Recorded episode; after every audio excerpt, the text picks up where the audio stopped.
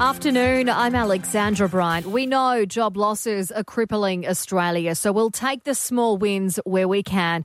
About 1 in 20 hospitality roles have been reinstated, leading to a slowing of job losses for the last week of April. Overall, ABS payroll data shows the country has shed about 7.3% of jobs since the coronavirus crisis began in mid March. A sad COVID 19 milestone for Australia, the country recording its 100th death. A 93 year old woman has passed away at Sydney's troubled Newmarch House nursing home. MasterChef star Ben Ungermann will face the Melbourne Magistrates Court next month, charged with two counts of sexual assault. It follows an alleged incident in February while the show was being filmed. Channel 10 had always said the Queenslander was leaving for personal reasons.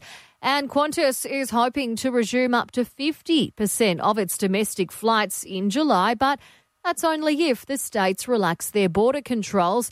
Boss Alan Joyce just wants to get in the air again. I think you can see from some of the commentary in the last 24 hours that the tourism industry is calling out uh, for those borders to open. And if the premiers were to make that decision, and we're getting ready for that. The airline has also said today it will provide all passengers with masks and cleaning wipes from June 12, but won't be leaving the middle seats empty. You ready?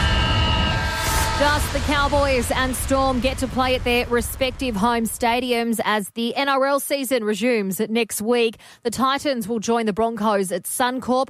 The rest of the sides will base themselves in New South Wales at Parramatta, Campbelltown, and Central Coast stadiums. And there are reports Israel Folau could extend his stay with the French Super League next season. The 31 year old played just three matches for the Catalans before the season was suspended.